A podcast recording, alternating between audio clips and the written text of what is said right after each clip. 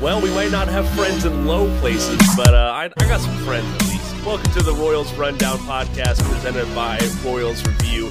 If you want to keep updated on all things Kansas City Royals, please go visit royalsreview.com. You can also find them on Twitter and on Facebook. I can't wait to hear what uh, what Greg has to say about Garth Brooks using Kauffman Stadium as a, as a promotional platform. I think that'll be very cool. But it is uh, we have a very special guest joining us tonight. But as always, it is time to introduce my prestigious co-host, Jeremy Greco. Jeremy, how are we feeling this evening? I'm feeling very prestigious, I guess. Yeah, you you are. I I want to I just want to clarify something for you. I I forget what the what the term was I used. I used it a, a few weeks ago to describe you. I think it's when I actually started doing show notes and stuff like that. Yeah. And and ever since it, it said you said it made you feel old. Do you remember what it was? I no. Ever ever since then, I've just been doing a thesaurus search off of off of that word and swapping it out. Oh. So we, we're, uh... we're about halfway through the list. I'm gonna have to think of some other words to describe you. All right. but I'll hey, take it. I mean, I'll take it for sure. Listen, you you may not have titles like our like our guest though. He is a, he's a man of many hats. He is the host of the Locked On Royals podcast, host of 810 Sports' Night Shift, and fellow Royals review contributor Jack Johnson. Jack, how you doing on Tuesday evening, huh?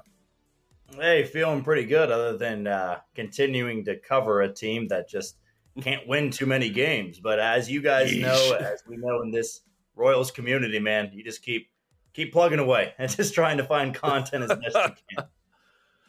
Oof, that is uh that is the truth, Jack. It was uh yeah, I'm not, I'm not feeling too good about this team right now. But before we dive into uh too much of the Royal stuff, please go check out Jack on Twitter at Johnny J underscore one five. You can find all of his stories and all of his work around KC on the feed there. You won't regret it, trust me.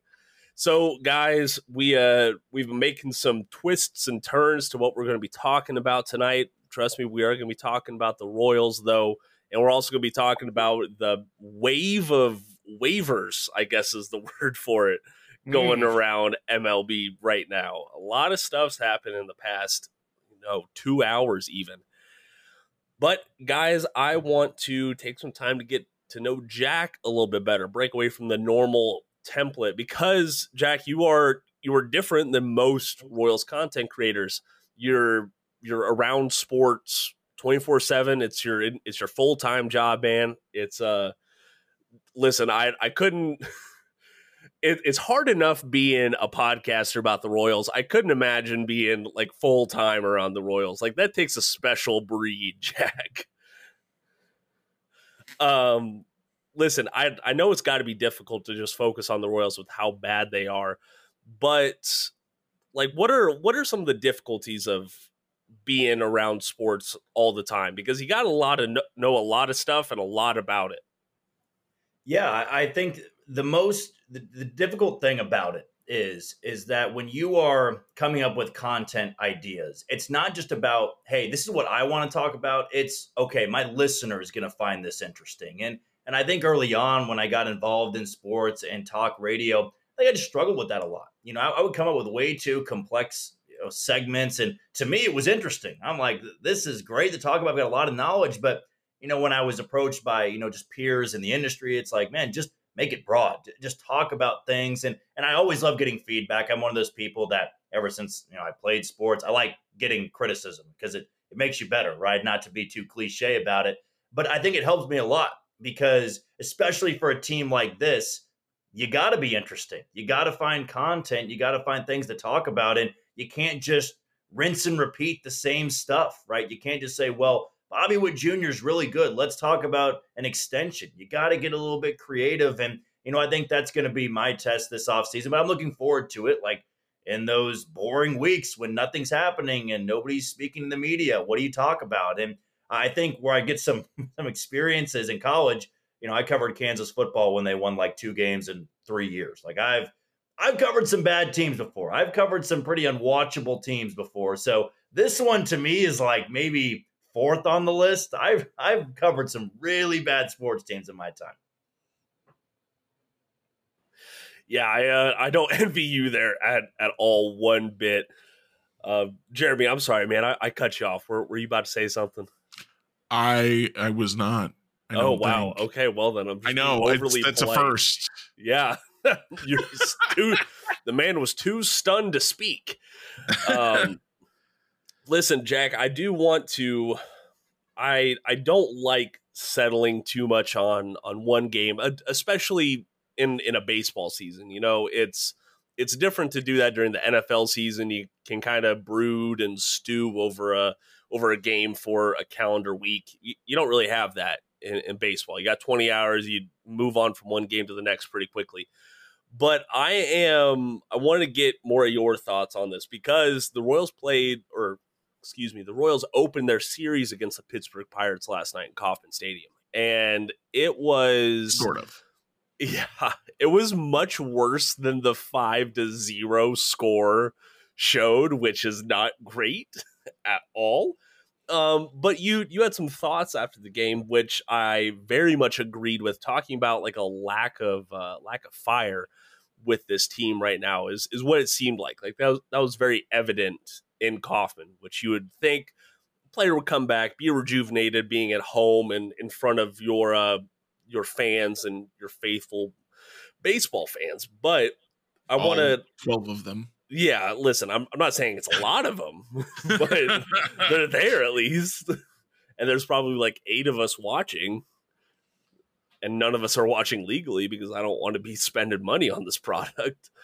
But anywho's, um, Jack, I want to I want to get some more of your thoughts on that. So, is that is that going to be like what makes the last mo- month and change of baseball bearable? Is just to have a team that cares and a team that is exciting to watch? You know, I think I kind of chalk it up at the end of the day that baseball is a long season. It's the the sport with the the most amount of games. There's going to be days you wake up and go to the ballpark and you're just not going to feel it. Like we we've all had those days at work. You wake up and you go, I just don't want to be here today. Right? And if for a team that's 50 games under 500 with, you know, as Jeremy said 12 people in the stands, like I I'm not shocked that from time to time they can show up and just be a little bit flat. I think where I don't agree, where I saw people on Twitter saying, well, you know, Matt Quatraro doesn't get into him. He, he doesn't light a fire under him. He's so calm. And I just, you know, I asked that question made, made mainly to me, sorry, that, you know, Mike Matheny was the guy that probably had the most tense clubhouse in Kansas City. He got into people. He was a fiery dude were we throwing you know ribbons and flowers at Mike Matheny for doing that for a team that was 30 games under 500? We weren't. Matt Quatraro is just a different guy. I think one of my favorite stories of the offseason was I think Annie Rogers of MLB.com, who's done a great job all year. She wrote something along the lines of, you know, she interviewed Nicky Lopez and it was like, well, when we're practicing, we don't even know Matt Quatraro's there until like he says something. Like he just kind of lurks in the background. He's, you know, evaluating guys, he's looking on. And you know, I think one thing about Matt Quatraro that deserves a little bit of credit is he took this job, and I think he knew year one was going to be a train wreck. I think when he interviewed for this, and that some guys could have turned that down. They said, I don't want to be the guy who's front and center of this horrific season, but I'm sure behind closed doors, there was talk of that, that this is for your first chance to manage. It's really tough. Now, at the end of the day, he could not be the guy. You know, there's very good chance it's a that he's either really bad or a very good chance that he's really good. Like that's just managers in baseball. Brandon Hyde lost 100 plus games in his first three years.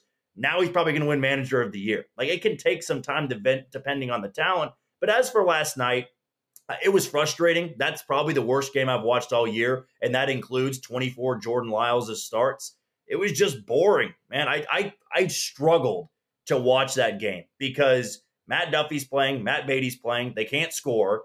Greinke's on the bump, who's not going to be there. Taylor Hearn's on the bump.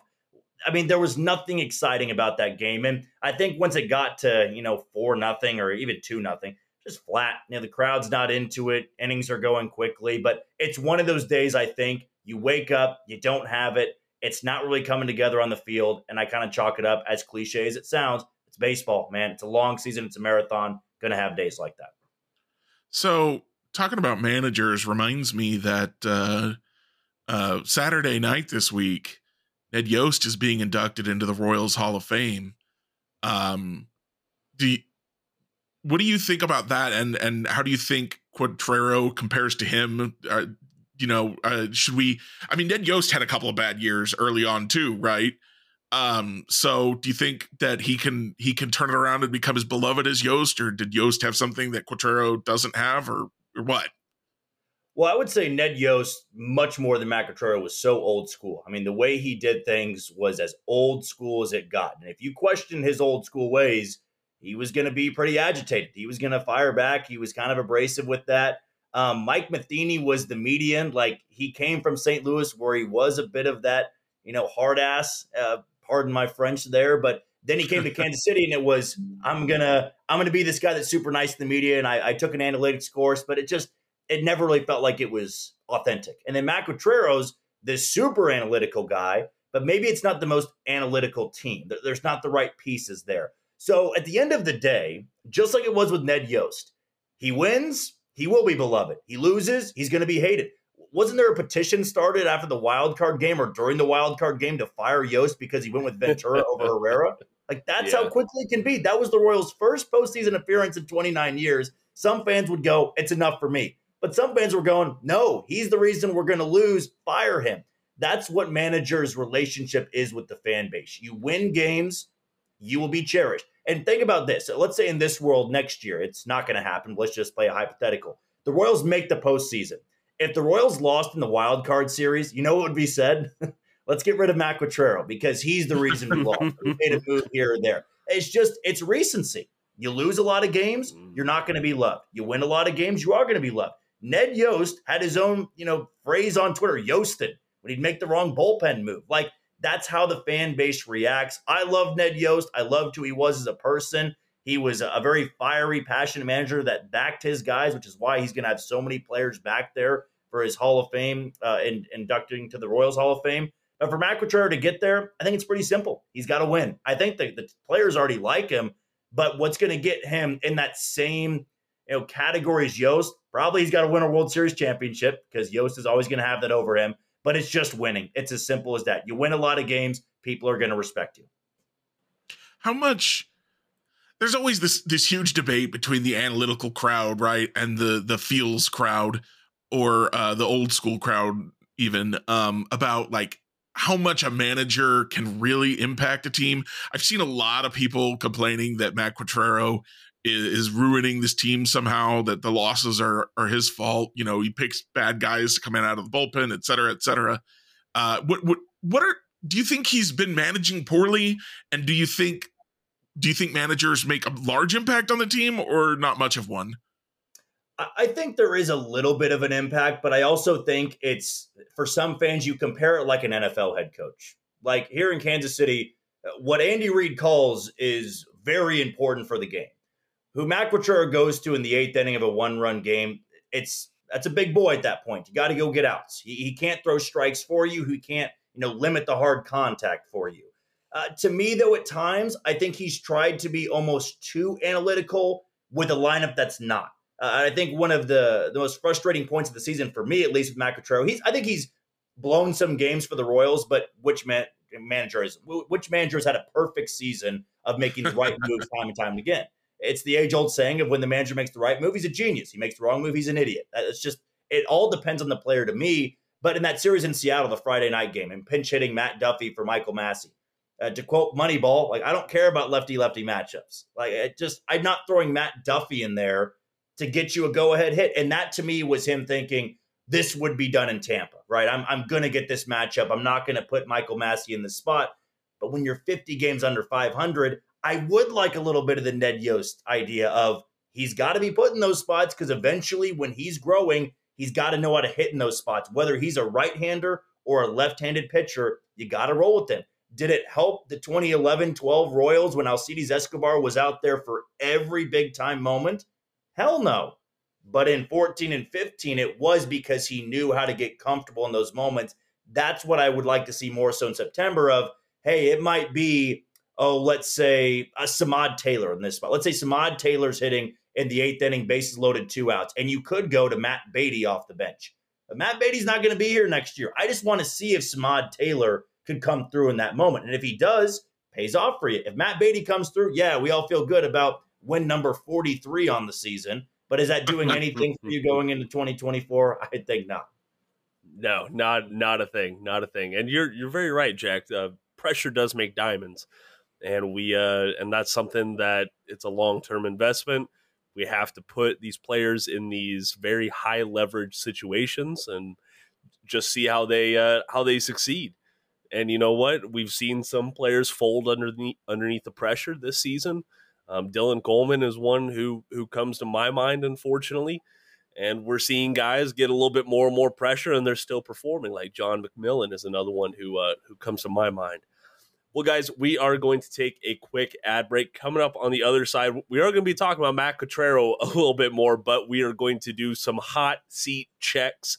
Plus, we we got to talk about what the heck the Angels are doing. Stay tuned, y'all. And we're back here on the Royals Rundown podcast. Jacob Milham here with Jeremy Greco and Jack Johnson of the Locked On Royals podcast. So, guys, well, not even guys. Jack, I'm I'm going to be 100% about Jeremy and myself. We we really suck at organized segments, okay? Um our, our, he's talking about. Well, it, we're very good at them. no, no, never derail anything. never, never at all. But like on on Sunday even we were talking about Alec Marsh and his fit in the rotation, yada yada yada, and then we ended up talking about Shohei Ohtani and and Frank White to start off the segment. Okay, we weren't like that deep into it. Mm-hmm. We we get off the rails quickly. It's just who we are. But we're gonna try to turn over a new leaf here real fast. It probably won't last, but hey, we'll, we'll at least give it a shot. Okay, we gotta get ready for the off season. So in that vein, the off season is really really close. It feels like it at least as such, this was the time last year where the Royals themselves started to see some changes in the front office. And we're starting to see that, you know, even in the division, the Chicago White Sox are making a lot of a lot of changes, and teams around the league are getting that jump on, hey, who do we want leading this team in 2024?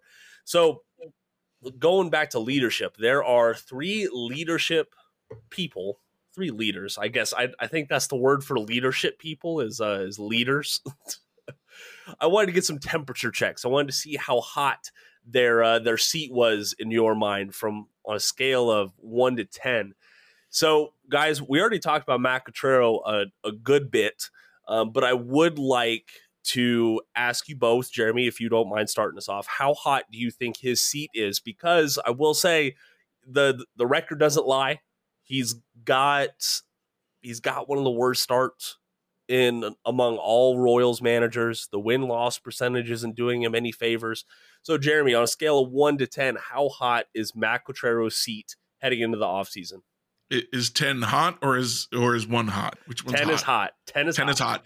All right. So I hope that Matt is wearing some like some woolly pants because it's like a negative seven on there.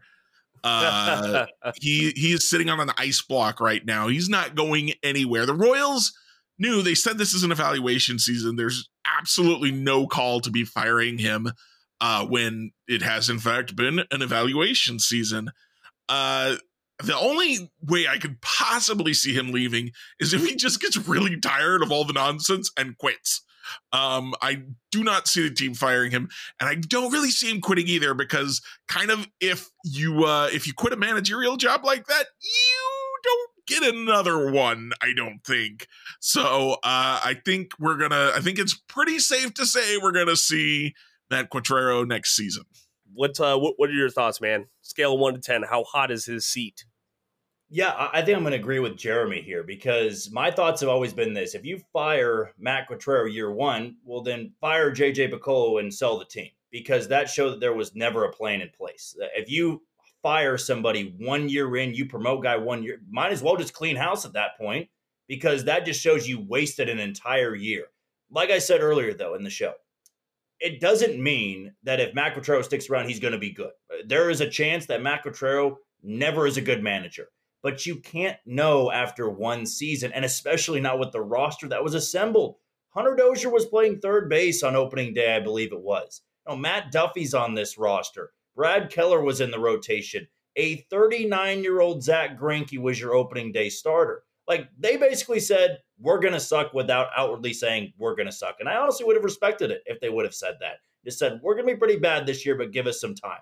It's kind of like when you go to the gym for the first time and you start doing the workouts correctly. And then by like Tuesday, you're like, I can't do this anymore. I'm not, I don't have a six pack. Like that's what I feel like a lot of Royals fans are treating this like. Like there's just all these steps you can skip or you can have an entire figure by the end of the week. It's not the case. You know, I think with the Royals sense, they're the really overweight guy who's never worked out. You know, he's the guy that needs a lot of help and and it's not to say it's an easy process or it's going to be a that long of a process, but if you're in that spot, you just have to understand it takes time and and just starting over all the time and blowing it up, that's not an easy fix. Okay, yes, the Orioles blew things up and hired Mike Elias, but it's a different scenario, it's a different organization. And if you took this route, you at least owe it to that plan for two years at minimum. If the Royals lose 115 next year, then maybe you can reconsider this. But right now, I'd be pretty shocked if anybody on this staff, anybody in the front office lost their job. Yeah, I, I very much agree with that, Jack. I would, I'll I'll raise my temperature up a little bit more than than Jeremy though. I'll I'll put it at at about a two and I'm I might be I might be misplacing that temperature because I do want to say this heading into 2024 Quatraro in in my mind is he is going to have a blank slate but he's also going to have a little bit higher of expectations Be, but that is assuming that the Royals take steps this offseason to increase the amount of talent on the roster addressing things like not having a Hunter Dozier or having one or two more legitimate starting pitchers in this rotation would would go a, a long way.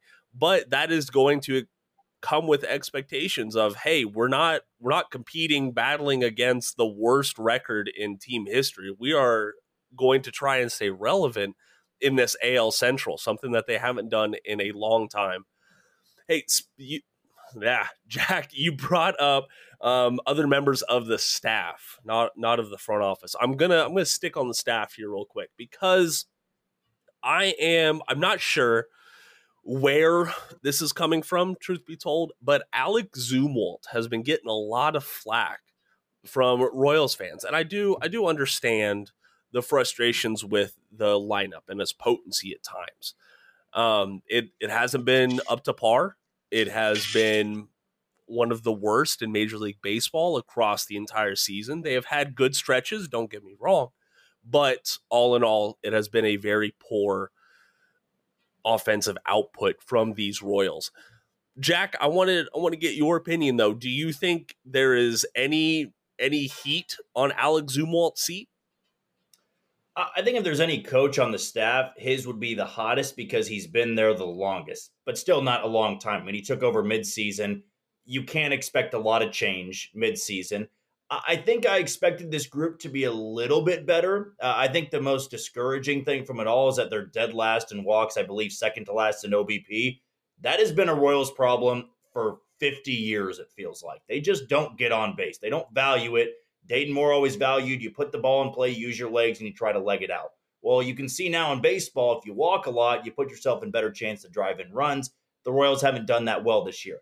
Now, if Vinny Pasquantino was in this lineup, it probably would give guys some more protection. He was the guy who I still believe has the best plate approach of anybody on the team. You know, Bobby Witt Jr.'s gotten better, but then you also have guys, as much as I love him, like Maikel Garcia. He's a free swinger leading off the game. Like he likes to to hack at it. the first pitch. His walk rate's fine. It's better than somebody like Alcides Escobar. But you also have, you know, Salvador Perez. As long as Salvi's in that lineup, they're not going to be very high in OBP because Salvi's never going to walk. Uh, you look at somebody like a, a Michael Massey. I mean, his walk rate's not very high. Kyle Isbel, not very high. Drew Waters strikes out too much. Uh, Freddy Fermin does not like to walk that much. So over, I guess the the whole gist of it, I would say that you know Alex Zumwalt could be in a little bit of trouble, but I also don't think you need to overreact to a year and a half. And I'm also under the impression that you know what can a hitting coach do? I think pitching coaches can change a lot hitting coaches, I think, can, but a lot of it is off-season work and how you can change these players. I would love to see Drew Saylor at some point get a get a spot on the big league roster, maybe alongside Alex Zumwalt. But at the end of the day, I don't think the concern is that high for him losing his job. I would like to see some better hitters in this lineup, not just worrying about evaluating and developing nine guys in a lineup. Like you need some consistency. You need guys that come into Kansas City and go, we know what they're going to give us. A 330, 340 OBP, we'll put them in the middle of our lineup. That helps us. It's not just trusting a guy who's in a major league dugout for the first time ever, I believe, or as a coach, I believe, in that type of spot as a hitting coach because he was a player. But you go to him and say, hey, I need you to develop nine guys in a lineup or eight of nine guys. That's tough to do, and it's tough to you know expect results so quickly. Yeah, I one thing that I keep coming back to, and I know people are tired of hearing about this, but early on in the season, the Royals were just super unlucky um, with the hard hit balls and still making outs. I, it, to a certain degree, they're still unlucky. I was looking at um, uh, Michael Massey's numbers, for example. He is still way below his his expected uh, weighted on base average, the ex woba. Um, I just I think that the people are overreacting to a bad offense that has improved since the All Star break. By the way, um, and and people just don't want to hear that bad luck happens sometimes. Bad luck can happen for an entire season sometimes. Um, and and they just need to give people a little bit more time. Another thing is that a lot of these guys are in their second year. I feel like the sophomore slump in baseball is a real thing um, that people don't want to give credit to. Like it doesn't happen to everybody, but it happens to a lot of guys. Um, and so the question for me is, you know, can they make that adjustment? Because really, what the sophomore slump is is okay. You got to make your first adjustment. Can you do it? And and I think we're seeing some of these guys making some adjustments. Obviously, Bobby Witt Jr. started off very poorly uh, at the for the beginning of the year, and he really has come around in the second half. MJ Melendez kind of doing the same thing, um, and so uh, even even Michael Massey has has improved. Uh, actually, Maikel Garcia's uh, WRC Plus. I was reading a uh, an article, a newsletter from uh, Craig Brown, the the Into the Fountains, and he pointed out Maikel Garcia's uh, WRC Plus has actually gone down in the second half, so that's a little bit disappointing. But for the most part, guys have been getting better as the season goes along, and that is what you want from your hitting coach is for guys to get better, and they seem to be. They were really unlucky earlier this year. They're getting better. If they're now, I do think that if they struggle at the beginning of next year, he could be in serious danger because at that point you go, okay, why aren't these guys ready for this season now? We did the sophomore slump thing. We figured out how to make adjustments. We need to make this happen faster. You got to make it work. Yeah, those are those are great thoughts, Jeremy. And I I first off always always plug Craig Brown on the on the podcast. Love love his work over there at the Substack. If you're not checking it out, you are you're missing out, in my opinion listen, I I still really don't. I don't know why. I don't put a whole lot of stock into Zumwalt as the MLB hitting coach. I still think of him as more of a developmental guy, and I pro- I probably just need to be a fly on the wall somewhere. I need to see him, you know, process, see what he does on, on a day to day. I'm just being transparent with you there.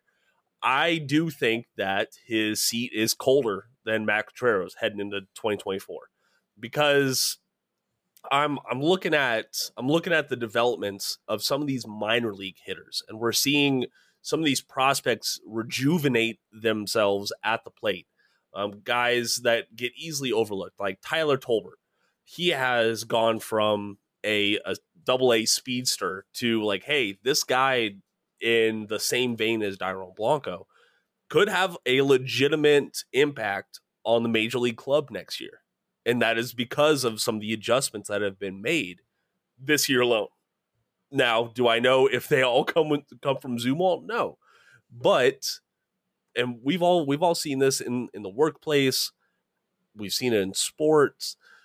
If people below you are doing something right, you, you get a little bit of praise for it. If people below you are doing something wrong, that's when you start getting the flack but someone's probably doing something right there in Northwest Arkansas. But it uh it still boosts Zumwalt's case in my mind. There's I know we all want to focus on Gavin Cross. I understand. He's the former top prospect and that has this has been a disappointing season for him. But all in all, this these minor league batters look better this year throughout the system. We've we've talked about the pitching. The batters aren't looking too bad in in my opinion either. Guys, am I J- Jeremy, you always call me out if I'm if I'm crazy. Am I uh am I looking into this too much? I'm not sure how much impact the major league hitting coach has on the minor league hitting coaches. I feel like there's a hitting coordinator position that's responsible for kind of supervising all of that. But I know that that Zumwalt was the a lot of people were kind of surprised that he t- was given the the major league uh, bench role because they expected him to kind of be promoted in a different direction. So I don't know if maybe his responsibilities are different and I'm just not aware of that or or necessarily what's happening there. So I will I will say this. His title is still well, let me hold on. Let me double check that I'm pulling up the right one because I don't want to embarrass myself in front of Jack here.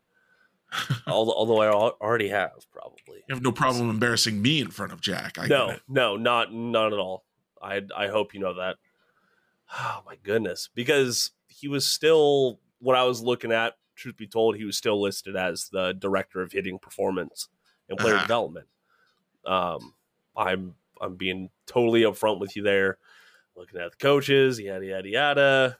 And so his title is still senior director of hitting performance and okay. major league hitting coach. All right. So I I maybe he's that seems like an awful lot to ask of the guy. I know, right? I I do I did kind of wonder if um I don't think he's going to get fired anytime soon, but I I wouldn't be surprised if the Royals moved him in the organization and put somebody else in that in in the bench on the bench to to you know be the major league coach. Um, just because I everything I've heard is that the Royals really value his mind, and so they want him in the organization. And like I said, people were really kind of surprised that he wasn't promoted in a different direction. Mm-hmm. Um, but I, I, guess it probably depends a little bit on what he wants to do. Maybe he really wanted to be, um, you know, on the major league bench coaching those guys directly. I, I don't know, but um, I really would be surprised if he was gone uh, from the organization entirely anytime soon. Oh yeah, I, I certainly agree with that. Jack, if you if you had to make the call, would you which way would you move Zumwalt? Would you move him into more of a overseer into the front office staff, or would you keep him on the bench? You know, I think at the end of the day, and it probably depends on where this team is at. If this team is is not really close to contending, you probably could you know, move in a scenario where he gets a front office job because I think his mind is really bright. And I think what he would have to bring the front office is a look of, hey, I know what to look for in a hitter. I know what's valuable in a hitter. I know which guys are coachable. I know which guys can improve at the plate. And maybe as a hitting coach, that's not always as easy. Like I think the funny thing is that we always expect, you know, major leaguers to listen to their hitting coach. There could be a veteran that goes, "What are you talking? I know how to hit the ball. I don't need to to hear from you, who's been Eric here for Hosmer. what, a year and a half? Like, these are all grown men, too. It's the same thing with a pitching coach.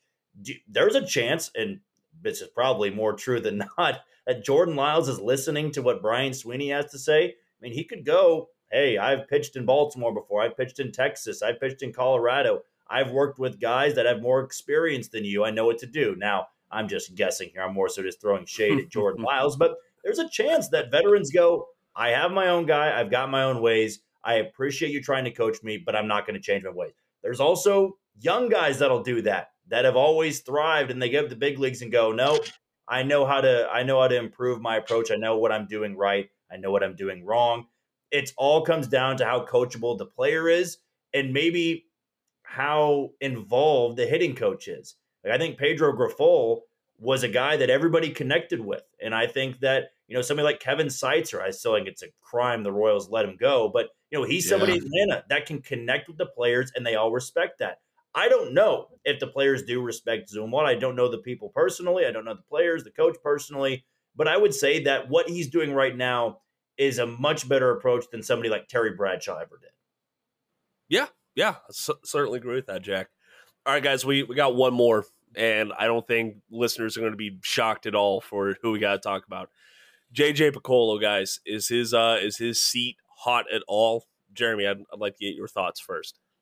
Um, his seat is not in the negative, like uh like I said that that uh, Quatraro's was, but I would still be really surprised to see him get fired. Um, you don't basically last season when they fired Dayton Moore, that was John Sherman giving him a vote of confidence, saying, "No, really, Picollo's our guy. Moore was getting in his way. He's gonna figure this out." Um, I, I just I think like Jack was kind of saying earlier, if you don't give him at least two years, then you've admitted that you were very clueless about what you were doing and you've wasted everyone's time. Trust the process, like in Philly. Jack, oh, what, what, do you, what do you think about Piccolo? You know, I, I think I was on the side of you got to let him go at like 4 p.m. on the trade deadline because nothing had happened. I'm just thinking, how could he get away with this again? I was, I jumped the gun and I knew I shouldn't have jumped the gun, but I did anyway. Uh, now I think it's more so on the backs of this draft class, uh, maybe a little bit of last year's too. Those two draft classes are very much going to dictate how much longer JJ Picollo has his job. I'm not overly concerned with Blake Mitchell. I'm a little bit concerned about Gavin Cross because he's supposed to be a fast riser by being a college hitter. Blake Mitchell, I think, can turn things around, but also you look at guys like Matt Shaw, you look at, you know, guys like Kyle Teel. Like it feels like everybody that like tweets out who the Royals should draft does well, and then whoever the Royals take like just doesn't ever perform well.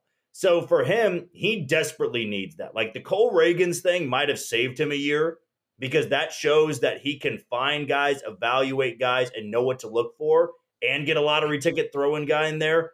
But there's also been a lot of bad. Like I, we still can't explain why the Nicky Lopez deal was made. And if it was just to trade, just to trade somebody, then why didn't you do that with Matt Duffy? You know, why didn't you do that with with Jordan Lyles? If there was an offer, you can't tell me that the only offer there was you jumped at because Nicky Lopez still was under club control. He was cheap and he was much better than Matt Duffy. Like that just made no sense to me. So for me, at least right now, he's got another year. I can't say two just yet because I think there has to be big time improvement in this next year, especially with the farm system. If it's bottom five again and these guys start struggling in high A and double A, then I would say by the end of 2024, his job will seriously be in jeopardy. I I don't disagree with any of that, guys, because in in my mind, his his job isn't in jeopardy till about 2025, no matter no matter the outcome of 2024, unfortunately.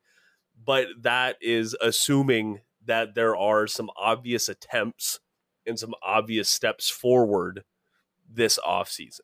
You know, if they if they go out and they have another offseason similar to what they did in 2023, yeah, that's that's going to be pretty pretty dang disappointing and I'm going to question what is his ultimate plan for the ball club that he is leading.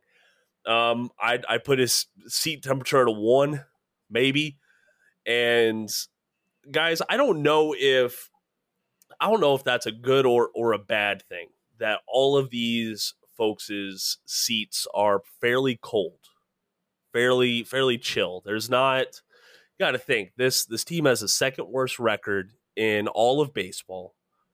They have I'm not saying they have like no prospects for 2024, but we're not expecting a huge turnaround in in one year. This isn't an outlier year. They were kind of expecting to be on the fringe of 100 losses and they've just done worse. Um, Jeremy, I want I, I want to get your thoughts on it because it, is that a good or a bad thing that all their seats are cold? Do you think? I I, I think it's just a thing. A thing. Um, probably a good thing. Uh, really, the state of the current farm system, the state of the major league roster is an indictment on the previous regime um, that let it get that bad. And baseball moves slow. It takes a while um, to turn things around. Now, should it take 10 years or however long it took Dayton Moore to turn things around? No, it shouldn't take that long, but it's going to take two or three years. This is not a situation like the NFL or the NBA where you can come in, make a couple free agent splashes, um, you know, hire an up and coming coach and and just you know run away with things. Um, and also, you know, you have to remember that in the NFL, I'm actually not sure about the NBA, uh, but they have that strength of schedule stuff. It's like, oh yeah, you were real bad last year. Now you get to play the other real bad teams. If you improved, you're going to look real good until you get to the postseason. Um, so I, I think Kansas City fans can can look across the street and be like, "Oh, hey, you know, it worked. They turned things around real fast, but eh, it doesn't. It doesn't really work that way in the MLB. So you, I think it's good to to not fire these guys yet because you want to give them time to do something. Uh, just I know them talking about the NFL too much now suddenly, but uh, looking at San Francisco, the, what the 49ers did when they drafted um, Alex Smith and they changed offensive coordinators every year for so long. It's you, when you don't have a consistent plan, it's hard for any, even the people you have who do have talent to progress and to grow and to and to become some become useful uh, players and and so a, a, little bit of consistency can really help out you don't want to just you know do pull what they did with Dayton Moore, where you're like, well, now we're just going to be super consistent, so everything's going to be great, right? You still got to do some evaluation, but you got to give guys a chance. Okay, okay, Jack, what are your thoughts on that? You know, I I do agree as well um, with Jeremy because this is just the circumstance right now. I mean, I can't really blame the current coaching staff for the blunders that happened in the first five years of this rebuild. I mean, I kind of look at it and say everything that happened from 18 to 2022 was wrong. It was not the way to go about it. And they failed at every single aspect drafting, free agent signings, holding on to guys and not trading them at the right time. Like they butchered everything. And I'm not so sure that just because this team inherited a terrible spot, that we're going to, I guess, overreact to one year and say, well, now we need to change things again. I think a lot of these struggles are for the problems of the last five years, not for the problems of one year. All uh, Dayton Moore era, it did get them a World Series championship, but a lot of his influence and the influence of Mike Matheny and Cal Eldred and the scouting department, it ruined a lot of things for 2023. And now you're hoping this is the start where you can lay a foundation. I would say right now, you've laid somewhat of a foundation by knowing Bobby Witt Jr. is a superstar and you can build around that a little more. In the last couple years, name me the best player on those teams. It was Whit Merrifield, who was not primed to be a superstar. He was over 30 years old. Like now you have somebody you could legitimately build around.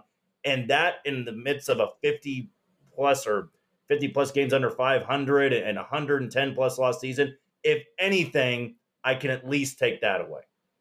Okay. Okay. Well, hey guys, we're going to take one more ad break.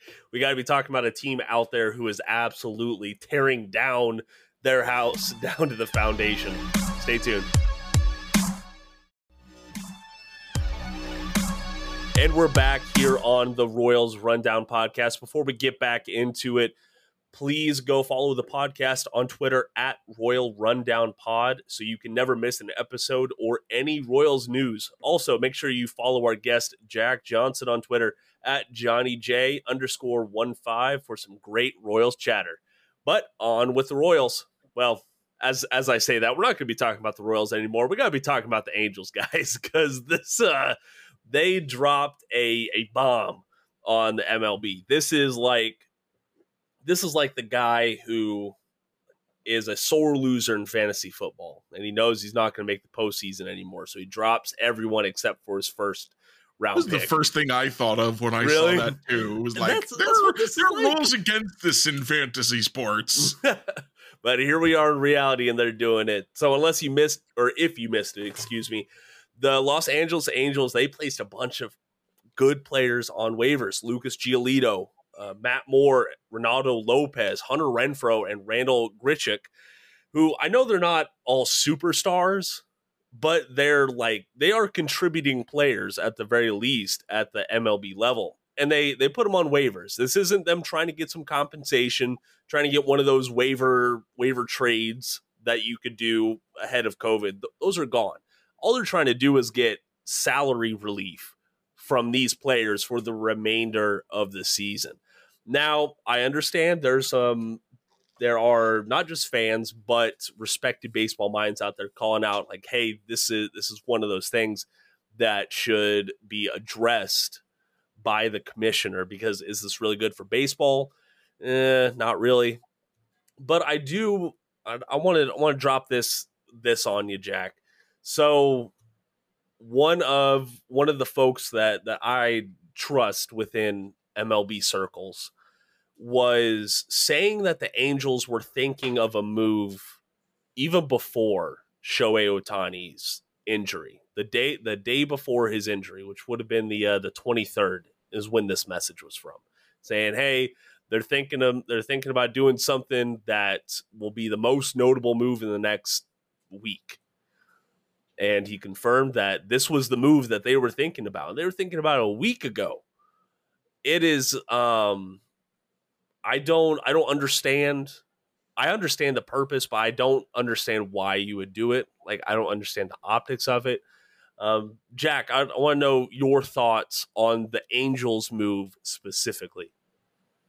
Well, uh, first things first, I just I, I can never explain the Los Angeles Angels. I mean, they they've had best players in baseball, and they still can't make the postseason. Like you would think, every offseason, they just know they have to get a little better in some aspects, and they they do this every single year. They look really good early on, and they never have the depth. They always get banged up, and even this year, where Shohei Ohtani is just looking like an alien, it's just it's impossible to replicate what he's doing. Nobody in baseball has ever done anything like this, and yet here we are. And I know Mike Trout was hurt; he's been on the injured list for the majority of the season.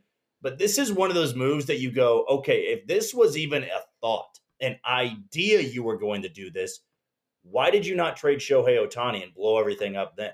Because now this is worthless. Now you have just told Shohei Ohtani, we're completely bailing on this season. And now you're not going to come back to it. We just know you're not because this has been his life in baseball his entire career. And this team has done the same exact thing. And now this is kind of like this well, we'll just admit everything was wrong. This is I would say a fireable offense because it's just kind of saying, well, we did everything wrong and this is the last thing we're going to do. We're not going to get anything in return for these guys. They're just going to be waiver wire pickups for postseason teams, which we never are.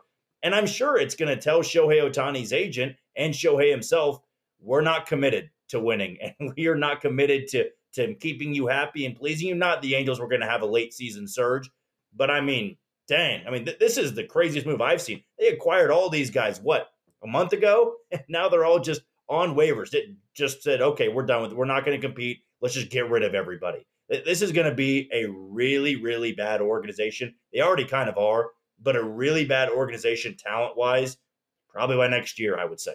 The thing that really interests me is uh, is is the people out there that are saying that uh, the commissioner Rob Manfred needs to step in and and do something about this with the the good of the baseball clause or or whatever it was and uh, so I went looking at uh, kind of the performance of these guys, and I think you can tell that this is a salary dump because you know it's five guys. You don't cut five guys at the same time; just doesn't happen. Um, and then you also look at the relievers. Matt Moore and Ronaldo Lopez are both having very good years, and they've been very good uh, recently. Now, if they had just cut Giolito, Renfroe, and Grichuk, I think there would be a lot more. So if just Giolito, Renfroe, and Grichuk were released, I think you would you would see a lot of more doubt about whether this was just a salary dump, even though cutting three guys at once is a lot because they were they were genuinely playing poorly uh, for the Angels. Um, and so I'm kind of curious why they decided to go ahead and just make it obvious by cutting the relievers. On the other hand, I, this kind of reminds me of the whole, uh, you know, the the on-field review stuff where you got to have clear and convincing evidence to overturn the call. and I think that Manfred, Manfred especially, but a lot of commissioners that MLB has had over the years are just going to look at this and go, uh, well, you know, um, they weren't playing good, so it's prob we we don't have enough evidence, so we can't really do anything about it. Um, so I I don't expect the Angels to be punished in any way. Now, should like you said, maybe people's heads should roll within the organization. Um, but I, it's just this is really disappointing. Um, as Jacob said, it it reminds of the fantasy uh fan who who gets mad that they realize they're not even going to have a chance. They just cut all their good players to really just throw a wrench into everything. Um, it's it's really disappointing. It's really upsetting for baseball. I hope it's not indicative of the future that we can expect, where teams yeah. are going to start regularly doing this. but uh, I I also don't think that anyone's going to be punished for it. Uh, okay. Uh, other than you know maybe maybe somebody gets fired in Los Angeles, but just for general incompetency, not specifically for this. I like it. I like it. Well, hey, before before I get y'all's opinions on the the players who were placed on waivers, it, I would be remiss if I didn't point out it wasn't just the Angels who who did this. There were a few other notable players around Major League Baseball who got placed on waivers today. Um, Carlos Carrasco of the New York Mets, Mike Clevinger of the Chicago White Sox, Harrison Bader of the Yankees. Like these are these are all guys with some some decent salaries that these teams are just saying like, "Hey, we're out of contention. We don't want to pay this guy anymore. We're, he's not in our future plans. Will someone else pay him?" Now, focusing on will someone else pay him, I do think it is worth asking the question: Will the Royals take any chances on on these players because they are second in in the waiver wire order, second only to the Athletics, and we know the Athletics ain't going to spend money. That's that, that's not how they roll. But uh, Jack, I would like your thoughts first. Do you think that the Royals? You know, I think Giolito would be the you know big name headline choice to go after in the waiver. But do you think that the Royals actually would do a move like that? Um, I think it's unlikely the Royals would do it. It'd be fun to see, but I think Lucas Giolito is pretty smart. And now he's at a terrible time with the Angels, or did have a terrible time with the Angels. So he's going to be an unrestricted free agent. So why would he? Well, he can't choose if the Royal if the Royals claim him, he has to go to Kansas City. But then he would say, "Well, I'm not going to sign anything because I'm going to be a free agent. I'd like to go play for a contender. Whether that be a one year deal or a two year deal." One that would be intriguing to me, and probably more so than Giolito, I thought Reynaldo Lopez looked really good for the Angels. And bullpen guys are a little bit different than starters, and bullpen guys that have historically struggled. So if the Royals placed a claim on Lopez, and I'm a guy that believes in stuff over results, eh, he's got power stuff. You could go to him and say, okay, we're going to give you a one year extension or a two year deal. We like what you have, and then you stash him in that bullpen. And I think for a very affordable price. So that to me would feel like the most likely option because he's a reliever. Giolito, probably not. Uh, doesn't make much sense to do Renfroe or Grichuk. Probably just wait till they hit free agency. If the market falls your way in the in the winter, and you could get one of those guys for a power bat like a Renfroe on a one year, you know, six seven million dollar deal, that's something you consider. But right now, I'd say the only guy that would make sense would be Reynaldo Lopez. I I could see the team taking Ronaldo or Matt Moore just because the bullpen is so shambolic right now. Uh, I don't know if I just made that word up. I feel like I've heard it before. Um, but it is it is not in a good place. Um, the, Taylor Hearn just got DFA'd or demoted or something. Um, they've got other guys in there that probably don't belong in there. Um, and so if you want to kind of make everybody feel better about the team as the season comes to an end, maybe kind of patch a couple holes by signing a Matt, by bringing in a Matt Moore and a ronaldo Lopez, and uh, and and and let them fill in some of those holes. As you still got room for you know McMillon to pitch, for Carlos Hernandez to pitch in there. It just it just gives you it takes away some of the worst pitchers, and and you know maybe some of your leads can be held. Yeah, I I definitely agree with that. And it's this circles back to what we were talking about to start off the show. We just want to see some some engaging talent on the on the field. I, I know we're picking a lot on Taylor Hearn tonight but he is kind of he's kind of the the easy target right now. Other other guys in the bullpen I think of are you know Collin Snider. He just made his return back to the major league club. I don't have any any interest in Collin Snider right now. We have seen his ceiling. He's a he's a fringe 40 man guy. He's going to be on the bubble every single spring train and it seems like let's bring in some talent. Let's see what these other organizations are you know just putting out there for free basically. So i know that's all hypothetical we're gonna we're gonna see in you know the coming days if the royals actually make any moves on those players. I will be following that very closely. If you want to follow for any rumors or any updates please go check out royals review on twitter and on facebook. Also you can find news and updates on royalsreview.com um, Jack Johnson, everyone. Thank you, Jack. Thank you so much for for joining us this evening. Um, I know I know we ran a little bit longer than than your normal shows, but uh, I, I think it was a great conversation, man. Yeah, I had a blast at any time, guys. You know, it's it's fun even in in the bad years and even in the bad months. Talk a little about Royals baseball. I love baseball, and and like we did tonight, we didn't always have to talk Royals baseball. We can talk some some other teams around the league. So anytime you guys want to, I'm happy to come on. I appreciate that. Hey, one more time, you can follow Jack on Twitter at Johnny J underscore one five. You can also find the Locked On Royals podcast wherever you're listening to this podcast at. Um, always, always worth adding that to your feed. Um, definitely a good, a good bite size takes on Royals baseball. Um, Jack, before we get out of here, I really no no disrespect meant to meant to Rylan Stiles. He has done he's doing great things um, down in Oklahoma City, but I greatly appreciate you coming into Locked On Royals and really uh, reinvigorating that podcast, man. You're doing a great job.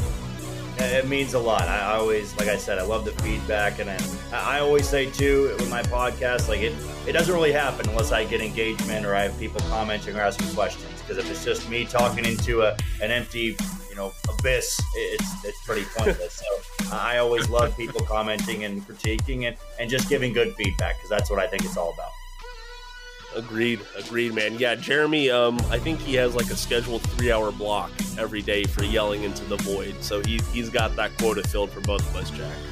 I, I schedule four hours, but I, you know, it's just in case there's a little overflow. Oh, gotcha, gotcha. Yeah, it can uh, it can happen easily, especially during the work week. All right, guys, let's go ahead and get on out of here. For everyone out there listening, thank you so much for your support. Um, please go check out the q&a and the polls on spotify is where you can find those out we love just like jack we love hearing from you all and we love hearing the engagement but until next time go royals